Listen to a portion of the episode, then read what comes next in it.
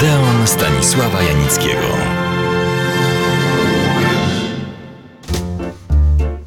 Przyznam nieskromnie, że od niepamiętnych czasów otrzymuję od szanownych słuchaczy i widzów niezliczoną ilość listów, na które z zasady odpowiadałem i odpowiadam. Teraz, będąc w wieku już nieco zaawansowanym, poszczególne stacje telewizyjne i radiowe nałożyły na ową skierowaną do mnie korespondencję pewien filtr, mający mnie chronić, bym nie doznawał zbyt silnych wzruszeń czy w ogóle gwałtowniejszych emocji. Choć, jeśli dobrze pamiętam, tylko raz zostałem przez widzosłuchacza doprowadzony, jak to się mawia, do pionu lub spuszczony do parteru. Uznał on bowiem, że to ja odpowiadam za cały polski program telewizyjny. Tłumaczenie, że mimo wszystko nie mam takiej mocy sprawczej, nie trafiał do przekonania zdecydowanego widzosłuchacza. Ale nie o tym chcę dzisiaj mówić o innym, bardziej sympatycznym zjawisku, jakim są prezenty. Prawdziwe, wartościowe prezenty, jakie od państwa otrzymuję. Moje domowe archiwum pęka już w szwach, ale niechaj pęka. Będą się o to martwić moi przepraszam, spadkobiercy. Prezenty te, które otrzymują, związane są rzecz jasna z filmem. Wszelakim. Polskim, zagranicznym, dawnym i współczesnym, dobrym i złym, ambitnym i kiczowatym. No, ale taka jest dziesiąta muza. Jak prawdziwa kobieta. Fascynująca, różnorodna, kapryśna i poważna. Proszę sobie resztę dopowiedzieć. Do rzeczy czyli Adrem. Otrzymałem ostatnio małą, skromną i nieco zgrzebną, bo z innej epoki pochodzącą książeczkę, broszurkę, która sprowokowała mnie jednak do pewnych ogólniejszych przemyśleń. Nie jest to dzieło filozoficzne, roztrząsające sprawy wszechświata, bytu i niebytu.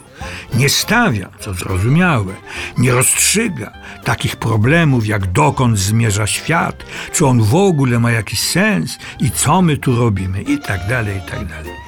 Nie. Otrzymałem w prezencie skromny, na podłym papierze, wydany w Krakowie informator kino film na styczeń 1962 roku. I co w tym nadzwyczajnego? Zaraz powiem. Na okładce zdjęcie Sophie Loren, wspaniałej aktorki, pięknej, pociągającej kobiety, tak na marginesie wielbicielki i propagatorki włoskiego makaronu we wszelkich jego odmianach. Na pierwszej stronie wewnętrznej reklama lajkonika, zupełnie jak dzisiaj. Najwyższe wygrane, najkorzystniejszy system, najwięcej wygrywających. Z okazji Nowego Roku różne instytucje filmowe składają życzenia kinomanom szczęścia, pomyślności. Pierwsze propozycje dla szanownych widzów to wznowienia w 17 kinach. I cóż też wznawiano, to znaczy do tej pory już wyświetlano. Cytuję jak leci. The Girls, amerykański musical w reżyserii George'a Cukora, twórcy wielu przebojów ekranowych. Dama Kameliowa z Bagatela, Gretą Garbo, z boską Gretą również dwulicowa kobieta. Narodziny Gwiazdy z Jody Garland, Pokochajmy się z Marilyn Monroe, My Fair Ladies, Audrey Hepburn i tak dalej, i tak dalej. I inny sławny amerykański musical, Deszczowa piosenka z Ginem Kelly i z jego nieśmiertelnym przebojem. Ożeniłem się z czarownicą, też film amerykański, ale zrealizowany przez francuskiego mistrza komedii René Claira.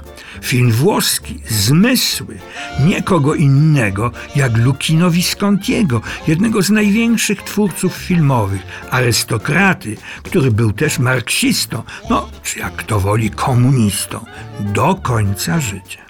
Film angielski Pokój na górze, czołowy przedstawiciel nowego, gniewnego kina brytyjskiego.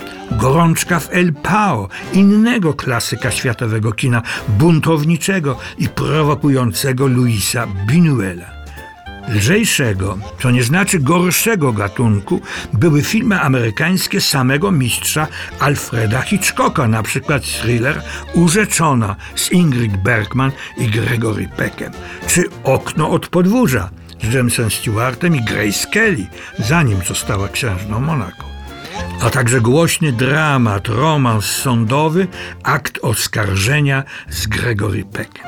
Inne filmy amerykańskie zapierają dech w piersi, rewelacyjne westerny, w samo południe z Gary Cooperem i wspomnianą przed chwilą Grace Kelly, 15.00 do Jumy z Glennem Fordem. Nie sposób nie wspomnieć o dramacie sądowym Anatomia morderstwa Otto Premingera z Jamesem Stewartem, czy o melodramacie wojennym Ich wielka miłość z Brigitte Bardot i Kirkiem Douglasem. A gdzie są inne kinematografie? Proszę bardzo. Szwedzka z letnim snem samego Ingmara Bergmana radziecka z adaptacją Czechowa Dama z pieskiem, czy Bondarczuka opowieścią o prawdziwym człowieku, francuska z klasykiem wszechczasów, towarzyszami broni Jean Renoir. I tak mógłbym jeszcze długo wymieniać, jakie filmy były na naszych ekranach kinowych na początku roku 1962. A nie wspomniałem słowem o filmach polskich, które gościły stale na srebrnych ekranach naszych kin. Przypomnę, że był to krótki i uproszczony rejestr wyłącznie filmów wznowionych.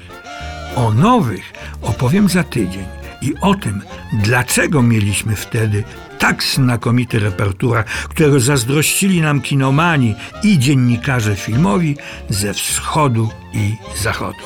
Serdecznie zapraszam.